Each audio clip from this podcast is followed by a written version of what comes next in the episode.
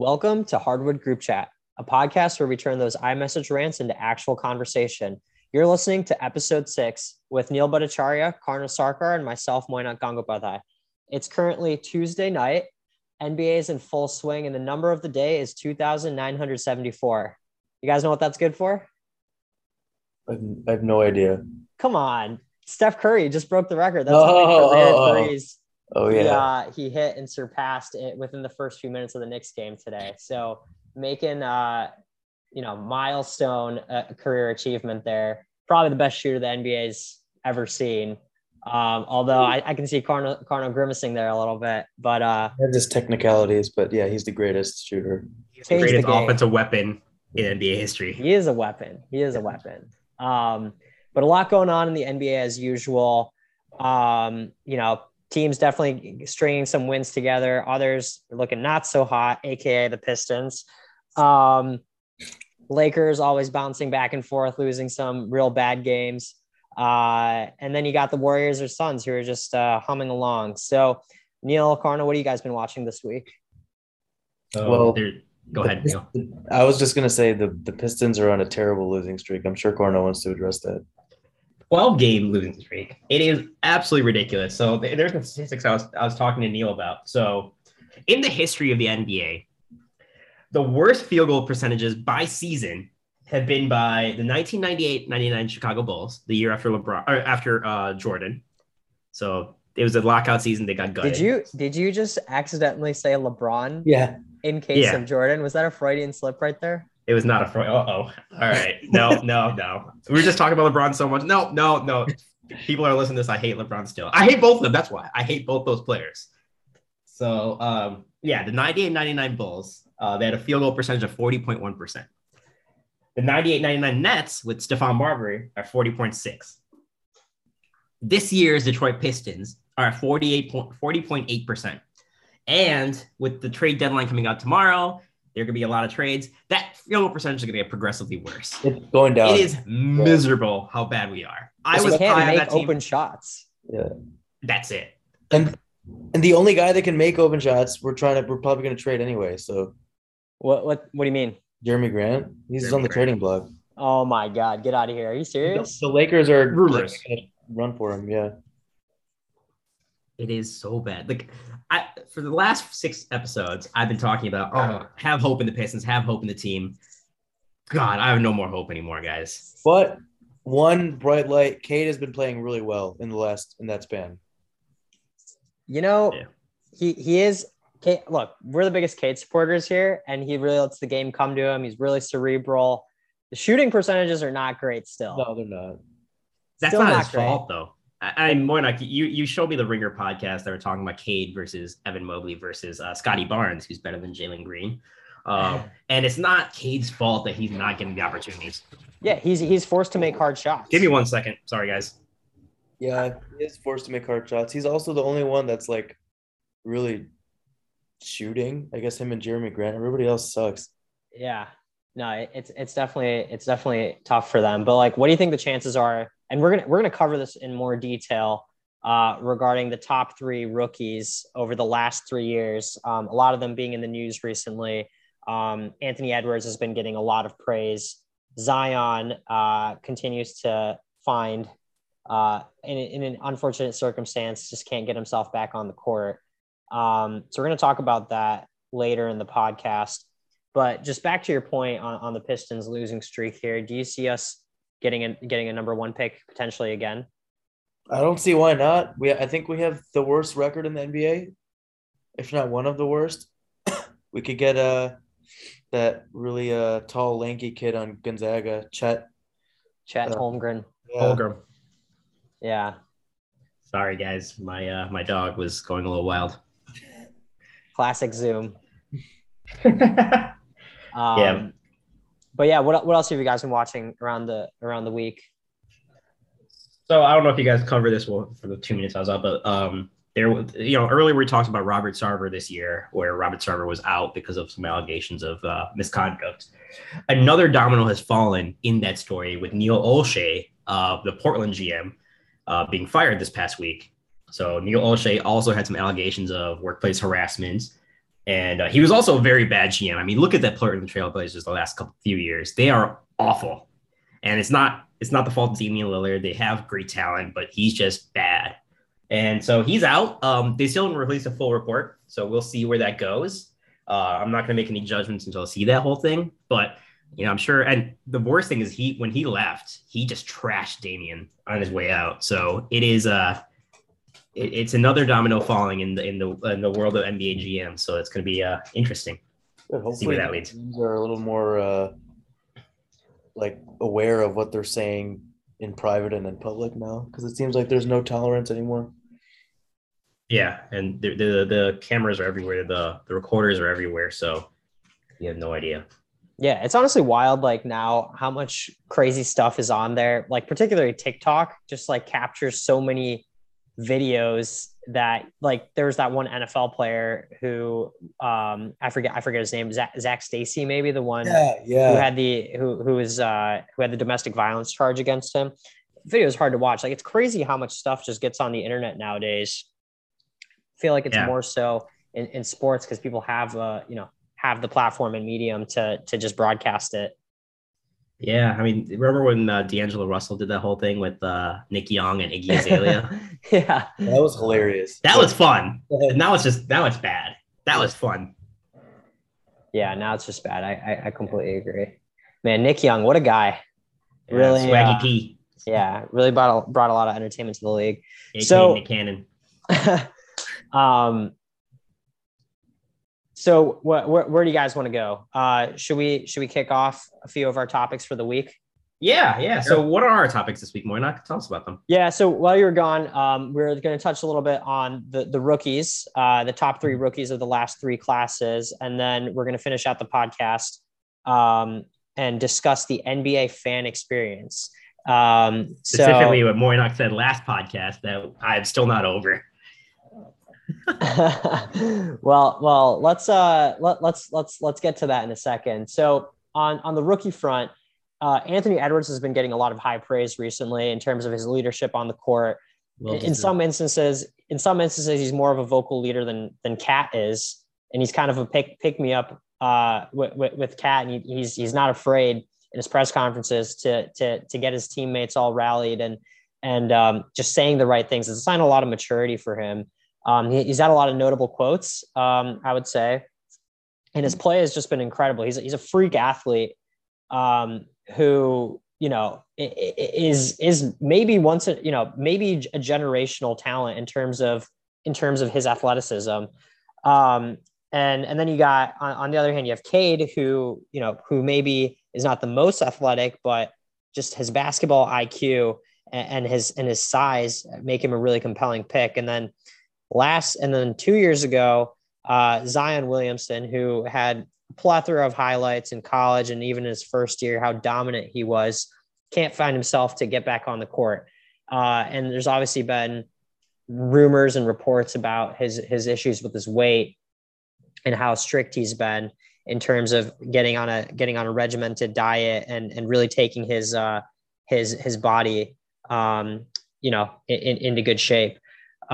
So wanted to kick it off to you guys on where you see the potential number one picks over the last 3 years in terms of who has the best career outlook.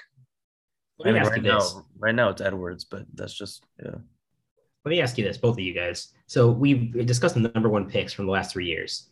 Are they even the best players in that draft for that year? So let's look at 2019, the year of Zion. Zion went first. Ja Morant went second. Then the next year, 2020, which is last year, Anthony Edwards went first. LaMelo Ball went second. LaMelo went third. Sorry, yeah. James Wiseman went second. And also a guy who's injured. Yeah, James Wiseman. But so LaMelo is like the other guy that's a very, a figure that we could probably talk about here. And then this year's draft. So, we're all Cade fans, but Cade went first. That guy that's really shitty on Houston went second, Jalen Green. And then the third player is probably Evan Mobley, the generational talent. So it's crazy to think, like, all right, yeah, we have these three players, and I agree with Neil. Like, Anthony Edwards is probably, as of right now, the trajectory is probably the best, but who has the best, who's going to be the best one in those draft classes? I don't know if it's Anthony Edwards. It might be LaMelo. It might be Evan Mobley. It might be Ja. I used to think that Zion was by far, he was probably the most exciting and hyped up player to come out of college since Andrew Wiggins, really. There was so much hype. There was so much hype around Wiggins. Wiggins was probably had the most hype since like LeBron, honestly, when all that was going on. And now I think about Zion and I still believe that he's a dominant force. Like he's basically a more nimble Shaq that can hit the three and do a whole bunch of other stuff on the court. But his ability and his playing style, like, do you remember when he broke that shoe in Duke when he literally just like stepped out of his shoe? Yeah, that's actually wild. Like that's just a testament to like how much force and torque he puts on his body when he's doing stuff on the floor. I think he has everything and he should be by far the best player. It's just that he can't get back on the court. His playing style is going to get him injured a lot. It's just, he's a bowling ball. I mean, when Moyna said nimble, nimble Shaq, like, is he more nimble than Shaq right now? I don't know. There was reports saying that he showed up weighing 330 pounds back to training camp. 330 pounds. That's absurd. I hope that's not true. Dude, that's like WWE. That's like, offensive lineman weight. Yeah. For context, I think Shaq weighed 370, 380 when he came in. And Shaq was 7'1", Zion's 6'8". Yeah. It's a lot of mass. So, like, all right, going back to that Zion draft. So, like, Zion was supposed to be this most hyped guy. And actually, Ja Morant had so much hype, too. I remember, like, when Ja Morant had that game, it was Marquette versus Murray State in the first round of the NCAA tournament.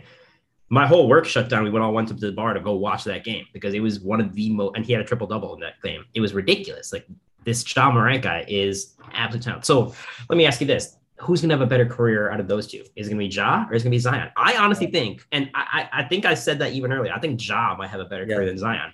I 100% agree. Not because he's necessarily, actually their skill levels are comparable, but because Zion can't stay healthy right now. So, well, even if they stayed healthy, even if both of them stayed healthy, so if Ja stayed healthy and Zion stayed healthy, given the way the league is right now, who's better? Like, who's gonna have a better career? Ja. It's a guard league. I don't know if that's. It is a point guard centric league. I agree, but there's so much weight on Zion's shoulders of just like New Orleans. Like he's like the biggest thing. Nollins, man, the biggest thing to come out since like Drew Brees, and I honestly feel like Zion has all the tools to just be a better player. Like think about as a defender too, like Zion can be a two-way player. He can take over a game. He's a wrecking ball. Ja is great, but he takes a lot of dumb shots too. And he does a lot that, you know, that most point guards can't do, but he also, you know, it's not like he's a game manager. He's going to be the dynamic guy. Zion does that and has playmaking skills and can be dynamic on the defensive end. I would have thought that Zion is it. I'll tell you who's not in that contention, RJ Barrett, because he went number 3. He's actually pretty good though, but yeah. But he's fallen off. He had a sophomore slump. He had a sophomore slump. He's not on their level, He didn't have a sophomore slump, did he? You're talking about junior slump. I'm talking about junior year slump. Yeah. Junior slump, I mean, this was the year that he was supposed to really step up and take the weight off of Julius Randle's shoulders and like, he's a big reason why the Knicks have fallen off so hard over the last few weeks. He's on COVID protocol right now, right, Neil? Yeah, he is. Yeah. But RJ Barrett like that. So we have these categories of generational talent, NBA All-Star, you know, good NBA player than role player, and RJ Barrett falls, I think, very squarely into that like good role player. Agreed. He's a great role player. Ja Morant is an NBA all-star, albeit, I mean, in the way the NBA is with the pick and roll being such a critical part of the game, and with Ja not developing that floater shot, I might put him in the generational talent, like creeping there. Zion was supposed to be the generational talent. He still is. I don't know. Like we talk about play in a while. Yeah, and when we talked last week, we were talking about, or 2 weeks ago, we talked about the best big men. And Zion's supposed to be a big man, right? And you guys said Joel Embiid, Nikola Jokic, DeAndre Ayton. And what do these guys all have that Zion doesn't have? Height. Yeah. Like he's technically undersized. He's undersized. And if you can have like the reason why undersized big men were so good was because the oversized big men, the normal sized big men were lacking kind of. I mean, the years that Draymond Green was great, who was another big man that could be compared to him at that time? Because they all kind of lacked inside and, you know, in stature. Now with this big man generation coming back, Zion is not going to, he can't compete because it's a strong big man versus a less tall, strong big man. I mean, look, I think he does clog, like he could clog the paint, but it's not like he is going to be the center. He still is a small forward who can play the LeBron, mm-hmm. like Iguodala type role where it's like kind of the point forward. Right. He can totally mold into that sort of player. Like this guy is a 26-7 player with 60% field goal percentage and 33% 3-point percentage. That's pretty damn good for a small forward. Yeah, 33% on. I like how you bring the stats up because you're not going to spot. You're speaking my language here. But 33%, what sample size though? Zion doesn't shoot 5 to 6 3-pointers. He's not a high volume shooter. He's not a high volume shooter. He shoots the three like any capable big man shoots the three, but he's too quick. He's quicker than any big man on the block and can take it to the paint that way. I think that's what's unique about him. You mentioned something again during last pod that I'm going to use to counter against you here too. So yeah, in the big man era, you were talking about DeAndre Ayton guarding the 5 through the 1. So now with Zion playing the perimeter, DeAndre Ayton can now guard him. So now like you have a guy that has the speed of you and they can guard in the perimeter. And then there's like this guy, Evan Mobley, who is a generational defensive talent. And he can do the exact same thing. So like, I just see this future as Zion. When he came in 2019, we were so high on him because we just didn't realize the big man was going to make such a comeback now. And now they're back. And Zion's gained his weight and kind of lost his edge. Like I honestly think Ja Morant is going to have a way better career. I don't think Zion's in that talent group anymore. I think Anthony Edwards and LaMelo and LaMelo. I'm not going to get too ahead of myself saying, they're going to have a better career than him. And Evan Mobley's going to have a better career than him. I don't know about Cade yet. I'm still getting there. Too early to tell. Yeah. Anthony Edwards and LaMelo, two great players in that draft. Those two are killing it. I mean, I think LaMelo is great. He's fun to watch, but he has a lot of like maturation to do. He's on a team that, you know, it's up and coming. They have good talent around him, but it's really up to him in terms of how far that he can take that team. Like I don't look to LaMelo to score 25 points, but I think that's what he needs to become to be the best version of himself and do the most for his team. I just don't see him doing that. Yeah. I totally agree with you on the maturation point. Like LaMelo definitely needs to mature. And I think he's too worried about this flashy passes versus actually, you know, getting the job done. Yeah. You don't win games by being a 12 and 10, maybe 15 and 10 point guard, unless you're Steve Nash in the 2000s. Steve Nash. Good. But what about Chris Paul right now? Yeah, I mean, that is a good point, but they just don't have enough firepower on the offensive end to. LaMelo's is Miles Bridges. Yeah, they do. LaMelo's one guy. 20 points, 8 rebounds, and 8 assists a game. Yeah, that's not bad. And if you look at the team that Charlotte has, like their point differential right now, I think they're on the positive side of that end. They're averaging 115 points a game. That's not bad. That's really high. My only point is LaMelo needs to be more aggressive. He just needs to be more aggressive. That's my only knock on him. His IQ could get a little bit better. I don't think his IQ is like there yet. But we're gonna have free agency coming up in an upcoming year, and there's gonna be a veteran free agent point guard that needs a team. So I'd say, all right, get rid of Scary Terry, put him on a team that, you know, could use a first team point guard, and get a veteran Patrick Beverly-esque or something that's like in the Chris Paul era that can teach LaMelo this is how it's supposed to go. Derrick Rose. I think LaMelo will get there. Plus, Michael Jordan needs to start giving advice. I mean, LaVar said Michael never gave LaMelo advice or something like that. We all know he's a terrible owner. I don't think that'll ever happen.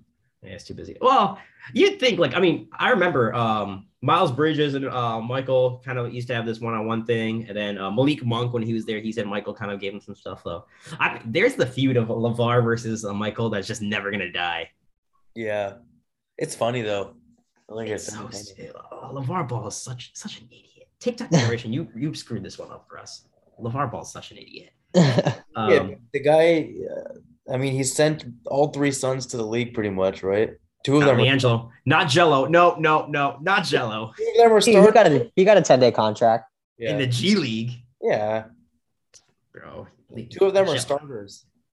Yeah. Right. Although Caruso should be over. Well, yeah. Caruso should be better. Oh, anyway, more like I know you want to also talk about this year's draft class and Cade Cunningham and how he compares. So tell us about what you think about Cade versus Ant. Yeah. Versus the other two. Look, I still think that Cade's ceiling is as high as anyone in last year's draft. Evan Mobley, I just haven't watched his game as much, but I only hear good things about it.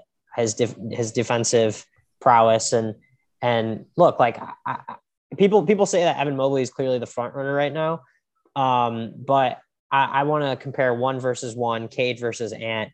And from what I've seen from Anthony Edwards, I didn't want to like it at first, but the guy is a football player and a basketball player playing basketball, who's just miles above, all the other players in terms of his athleticism. And when you're that athletic, your ceiling is as high as possible. It's as what Michael Jordan sings. It's as high as the ceiling is the roof. Yeah. No sense. I still don't understand that. That makes no sense to me. Yeah. So I guess long story short, I think Ant is probably the front runner over the as you know the best player in the last three draft classes. I was listening to a podcast again, the same one that you sent me, Moyna, and there is a quote that I found really interesting. It is, "Would you rather jump to the top floor of a building or just take the elevator up there if you're smart enough to know how to do that?" And so Anthony Edwards, yeah, he can jump. He has all the athleticism in the world, and he can jump out the building. Cade Cunningham is smart enough to know I don't need to jump. I can. And Evan Mobley is a combination of both of them because he knows how to jump, and he can just take the elevator because he's smarter. I think Cade Cunningham's like just brilliance, his IQ, his defensive prowess, his vision of the game that's not being really helped by Dwayne Casey right now, but Cade Cunningham's just a smarter player, and he's doing a lot more that you just don't see on SportsCenter right now than Anthony Edwards. Anthony Edwards is dominating the highlight reels and dominating TikTok and the modern generation of NBA fans because Anthony Edwards is insane in terms of athletics. The guy, the dunk of the year last year was the Anthony Edwards dunk on, was it Toronto? Or do you remember he was like on the baseline, just absolutely destroyed the guy. And the windmill this year was absolutely incredible too. Yeah, he can do that. But all right, so that's 2 points regardless of whatever highlight it is. It's still 2 points. Fair. Cade Cunningham, like yes, he's struggling on his shooting right now. He's struggling, but he's preventing. Like if you put Anthony Edwards on Cade Cunningham's not going to let him score. He's gonna settle for a mid-range to three-point jumper because Cade Cunningham's a lengthy defender that Anthony Edwards doesn't really care about. I don't know. I know you're saying Anthony Edwards is the highlight reel right now. He has the athleticism, but there's an IQ component here, and you just mentioned that with LaMelo. But Cade has that. Yeah, I mean, I think Anthony Edwards can be as good as Donovan Mitchell, if not better. A more consistent Donovan Mitchell. Is Donovan Mitchell no? He can't make it out of to the prime time of the playoffs. I wouldn't put that on him. He still puts up numbers. Yeah, he still puts up gaudy numbers. He has a defensive player of the year on this team, and he still can't do it. Really, that's a little bit on him. And the sixth man of the year on that team. It's not a bad team. It's not. But we'll see. So I think this is going to take us to the second part of our conversation today on the fan experience. So Karna, do you want to take it from here? So let me ask Neil a question because I asked Moyna this and very disappointed with the results. Neil, if the Pistons played, so the Pistons are your favorite team, right? Like this current Pistons. See? Oh my God! Are you serious? Oh my God! Do you see where this conversation is going? Just finish the question. Pistons, the Detroit Pistons, as a team, doesn't matter if it's this year, last year, 10 years ago. Is the Detroit Pistons your favorite team? Oh yeah, they'll always be my favorite team. There we go. If they played your favorite person, LeBron, right? If they it doesn't matter who they play, I'll always root for them. Okay, all right. So I asked Moyna that question last week, and Moyna said, if the Detroit Pistons are playing LeBron and his Lakers, he'd want LeBron to beat the Pistons. Hell no. I would want the Lakers to get swept. Come on. It was blasphemous talk. No, that's not what was asked precisely. Clarify what you said then. I asked a clarification that it depends. How are the Pistons doing that year? If they're a 4-20 team like they are today, the win is more valuable to the Lakers because they're in the playoff hunt and LeBron needs to chase greatness. But it's your favorite team. It's your favorite team that's playing your favorite player. What does being 5-20 and 4-21 do? It changes nothing. You beat the king. NBA games don't matter like that. They don't matter like that in the regular season. So to me, yeah, sure. I want them to give them a great fight and, maybe build some confidence. So they can string some wins together after that. But I want the king to get his wing. But that's, oh my God. Anyway. Regular season doesn't matter for the Lakers either. It's all relative. Yeah, they're just going to be in the play-in. They're going to get in the play-in and lose in the first round. It's important right now. It's important right now. These wins are important for the Lakers. We'll see what's important after the trade deadline. But yeah. Anyway, the reason why I asked that question is the generation of NBA fans from when I was growing up to now has drastically shifted. And I want to say when Moyna and Neil were growing up, although Moyna clearly is in its new generation that's very depressing to the fan base. But, the average NBA player or the average NBA fan right now. So if you go around and ask a bunch of NBA fans, I haven't done this poll, but if you did, I guarantee that the average NBA fan follows a player more than they follow a team. So Moyna, you follow LeBron James, you follow Dwayne Wade, actually. Yeah. Absolutely. Like when he went from Miami to Cleveland, back to Miami, Chicago a little bit. Yeah, and that was your guy. You follow LeBron from Cleveland to Miami to LA and destruction followers him wherever. But you follow that guy.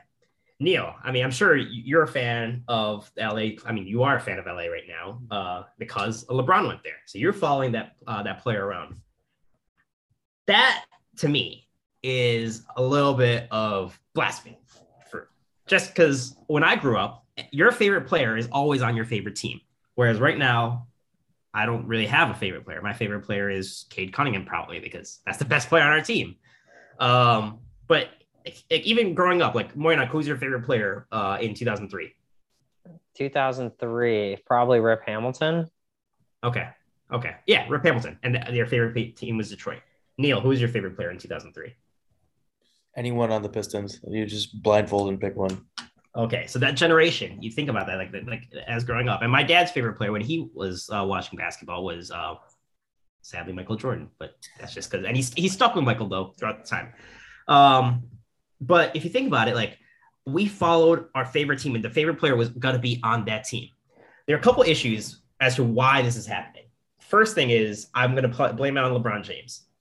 LeBron James is such a generational talent, and he's such a good player that and off the court too.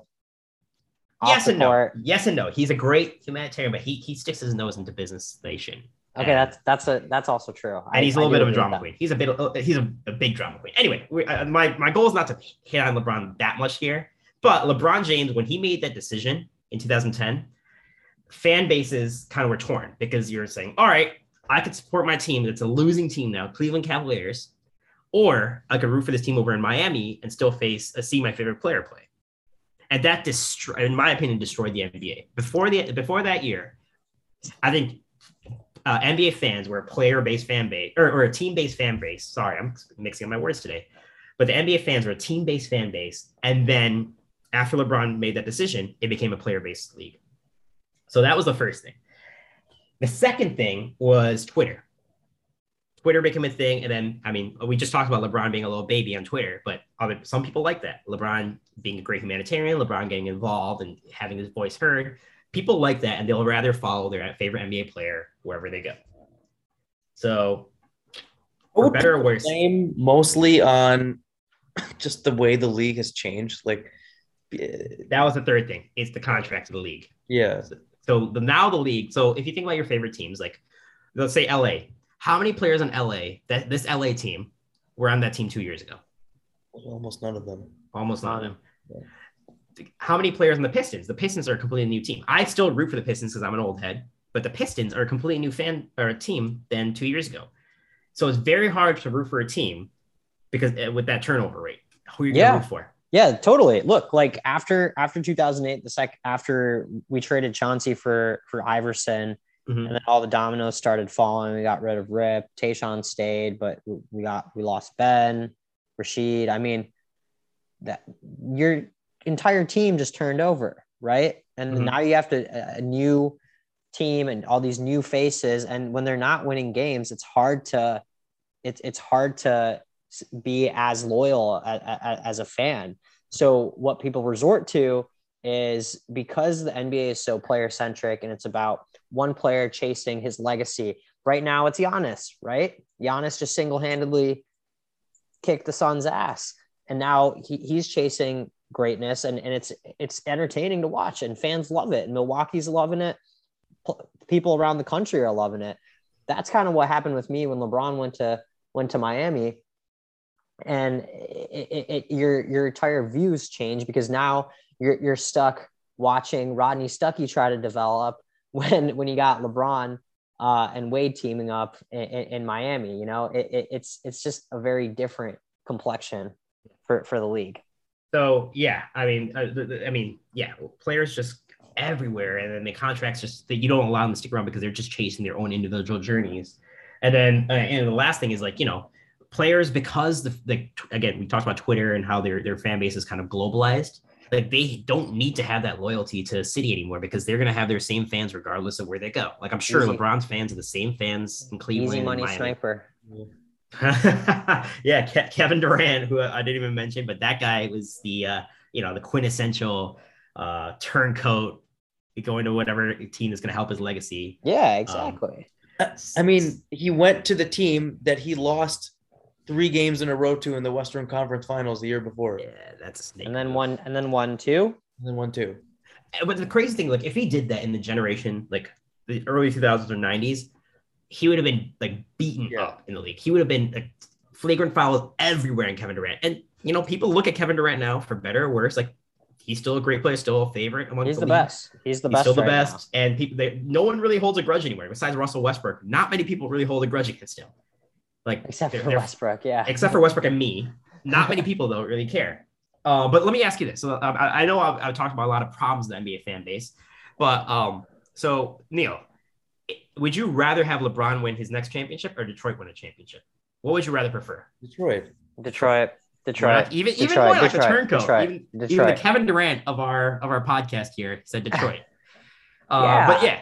So I told you, it's situational, man. 4-20 is not the same as being 56 and whatever, 26. Well, they're not 56, and they're right now what, 14-15, 15-14, 15-13. I'm talking about the Pistons. If they're a 50-win team, then yeah, the marbles are in. I'm screaming the blue and red. Okay, but like, so you left the team and came back, or you might come back. I don't think we'll accept you. But how do we fix this? How do we go back? Because I think this is a problem. I honestly think that the NBA is not a better place, because if you think about it, this is the reason why I say this.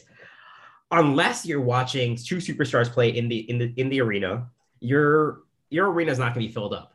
No, it's not. And as a fan of the Detroit Pistons and a patron son of the city of Detroit, I take pride in having a lot of sellouts in my league, having my city, be economically all right. Having that fan base, turn out regardless of the situation, because, they love that team. And we had that growing up. We had a great fan base. We had a record number of sellouts, even when we struggled. I mean, our team was not great. 2001, it was okay. 2000, it wasn't great. But the Palace still sold out, because that's how much the city of Detroit loved the Detroit Pistons. Now you can barely find, like, I can go online and find a $20 ticket lower bowl for a Detroit Pistons game, because that team can't sell out because of this. The fans have left, as the athletes have left. And I want this to fix. So how do we fix this? I'm actually asking, how do we go back to help our city, help our fan base keep this thing? It won't. The players have too much power, which is good for them, but is it good for the league? And the league includes the fans, owners. We don't really care about them, but the fans, the city. Is it better off that the players have this much power where the cities are suffering? I don't know if they're suffering. Yeah, I don't know if the city is suffering exactly, but Sacramento is they don't even want their own team. They had to it was ridiculous. They almost lost their city. They almost had to relocate because that no one's there. They're Vlade Divac and his crew are doing so bad. We don't even want to have this team in our city. That's suffering. It's fair. I don't know. It's a money problem, right? When the media, when the players voted to increase the salary cap due to the big TV rights that they signed with TNT and ESPN in 2015. That paved the way for Kevin Durant to go to sign with the Warriors. Yeah. That was a really big deal in itself, mm-hmm. because that just shifted all the power to the players, right? Now they can go wherever they want. The games become more global. So countries, prefer certain players and some teams have a big allegiance. I'm sure Greece loves the Bucks. It's just become so player centric, and I think we all agree with that. But it's very hard to build a team like the Pistons did in 2004 from the ground up, where you have a bunch of non-superstar players who come together and play good basketball. I mean, the closest thing that we've seen to that was probably the Raptors when they beat the Warriors, and it was kind of Kawhi that did it. There's also the Bucks. The Buck kind of did it. Giannis is a homegrown talent.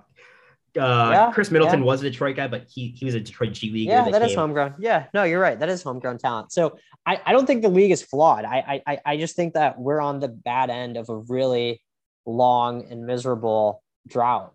This is where I disagree a little bit, and I'm going to go back to that. So yes, you're right. It's a player centric. It's a player centric league. Players have all the power, but in our day. I know we had Ben Wallace leaving us for the Chicago, but before that, you would never see Kobe Bryant leave the Lakers. There was a trade for him and Rip, but he would never do that, regardless of where his team was awful. Go ahead, Neil. Okay, they were bad. They had a drought, but they also won 5 championships. The Lakers? Kobe. Yes, but yeah, think about that time period though. It was a decent amount of time he was out, and that's the one example. Yeah. Dirk Nowitzki never would have. That team went through a lot, and that team, Dirk never just dreamt of leaving. Yeah, loyalty's gone, deeper. And that's the problem. I think the fabric of the players now, because of all these elements, and LeBron is the leader of this. I honestly am blaming him for a little bit of this, because LeBron made it so that hey, let's goal chase for championships rather than goal chase for a team thing. And I know he came back to Cleveland and did it, but. He already set the precedent that you can leave now. And because LeBron is the leader of the people, it ruined. I think that set up for the ruin, because now after him, then KD had to leave. Then, Chris Paul, even though he didn't really want to leave, kind of left. Then you have all these players that just decide, all right, let's go chase our own individual legacies. And Giannis, I'm glad Giannis is here and Jokic is here. And they have Donovan Mitchell they're kind of trying to hold it down, but they're the minority here. And you're not wrong. You're not wrong about anything you said. You're not wrong. I think it's a major problem with the NBA. I don't blame LeBron, dude. I don't blame LeBron for leaving. He came back and won a championship for Cleveland. I'm blaming him because I hate it, but yes, it's not. It was a good thing for him. And if you want to see greatness in individual, if we're really thinking about, we want to see NBA because we want to see these individuals do great things. Yeah, great thing LeBron did.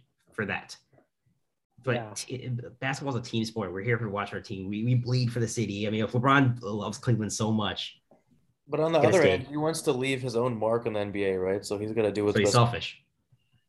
What? Maybe that means being selfish. Yeah. Anyway, so this is something to think about. I think whoever's listening to this, I encourage you to think about how can we improve this the NBA for the fan experience. If you're a fan of LA or Boston or New York or Brooklyn, then clearly it doesn't matter to you because you're just taking all the talent and it's fine for you. But, you know, for a small market team, for a grassroots team, for, you know, I'm still, even though I live in Chicago and Chicago is doing this right now where they're stocking up on talent, I'm still going to love Detroit. And, you know, for a small market team, for a real fan base, think about it. How can we help bring these favorite players back to our city and have them stay there? How can we have Giannis in Milwaukee? So just that's my school. I mean, that's why we're so invested in Cade, right? Yeah. This is the exact reason he could change the complexion of our franchise. We think. I mean, we had that same thought with Andre Drummond, which this guy's like a rebound phenomenon, and turns out he was kind of shit. We had that with. We brought in Allen Iverson, thinking, hey, this guy can make his home here and make it ours. Well, we haven't had like a good draft pick in a while. Wait, Chris Middleton. Yeah, but he wasn't like Cade. Well, I mean, Neil, I think I'm sure you're going to talk about this in the pod in the future, where the Pistons' historical draft selections of not picking Donovan Mitchell's or Giannis's or whatnot, Devin Booker's. We've missed a lot, but it's on the fan, it's on the GMs, but it's also on the NBA fans to kind of welcome. Like, think about LA. LA was awful before LeBron went there, but I mean, it is LA, but he wanted to go there. Miami, yeah, they have taxes, but it's not really a place you can, you know, there's not much besides just great beaches, hot women, and partying. It's not like it's not a perennial NBA city per se. And LeBron went there. I don't know. It's just something to think about. Like how can the NBA fan experience be better for the teams? Yeah. But that was me ranting about how I'm still an old head with fans, and Moyna is a Kevin Durant snake over here. Hey. All good food for thought, and welcome the healthy debate. Anyway, but that's I think that's our pod. Moyna, anything you want to add? No. Look out for NBA Christmas Day coming back with a full slate of games. We'll probably have a lot to cover and preview next week on that. So guys, let me ask you this. I mean, we can talk about this live, but do you guys want to do one more episode before the NBA Christmas season, or do you guys want to take a break till after the holidays? I say we can do a quick little holiday podcast to preview the Christmas games, and then because those matter. I will say those games matter. Yeah. They're probably one of the few games that matter during the regular season. And then you want to rev up the trade machine? Yeah. So our trade deadline is in January. I think it's when is the trade deadline? Like mid-January, I think. Isn't it right before the All-Star game? Isn't it Feb? It's in January. I think February, like the first week of February is the All-Star. Oh no, boy, that's right. Thursday, February 10th is the All-Star is the trade deadline. It's a lot of NBA 2K dynasty mode right there. Long time away. Yeah. Have you guys played the new 2K, by the way? No, I heard it's great though. I have it. I played it a couple of times. First, let me say this. Cade is an absolute machine in that game. Cade Cunningham can do everything in that game. It's unbelievable. But 2K, come on, guys. Improve your shit. The whole dynasty mode is awful.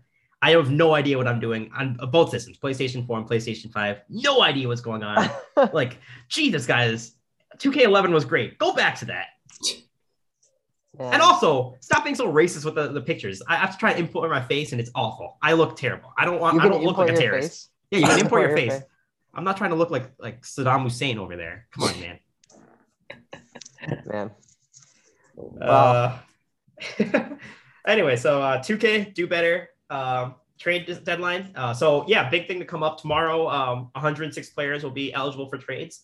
So expect a Ben Simmons trade, Damian Lillard potential trade in the next few weeks. John Wall, baby. John Wall. Hit the John Wall. Nobody wants him, but he will get traded. I mentioned this to Moyna last time. John Wall for Kyrie Irving. I think it's a brilliant thing. Just Houston, do it. Kyrie goes to Houston where he can actually play without being vaccinated. And then John Wall gets to resurrect his career in Brooklyn. Yeah, he doesn't have to do anything. He just takes the ball up, be fast when he needs to, and then just let James Harden do his thing. Yeah. Think about that, Neil. It's a good one. Yeah, think about it. Anyway, a lot to cover. Yeah. All right, guys. See you next week. Yeah, make sure you guys follow us on Twitter if you haven't done so, on HardwoodGC. And we'll talk to you then. What?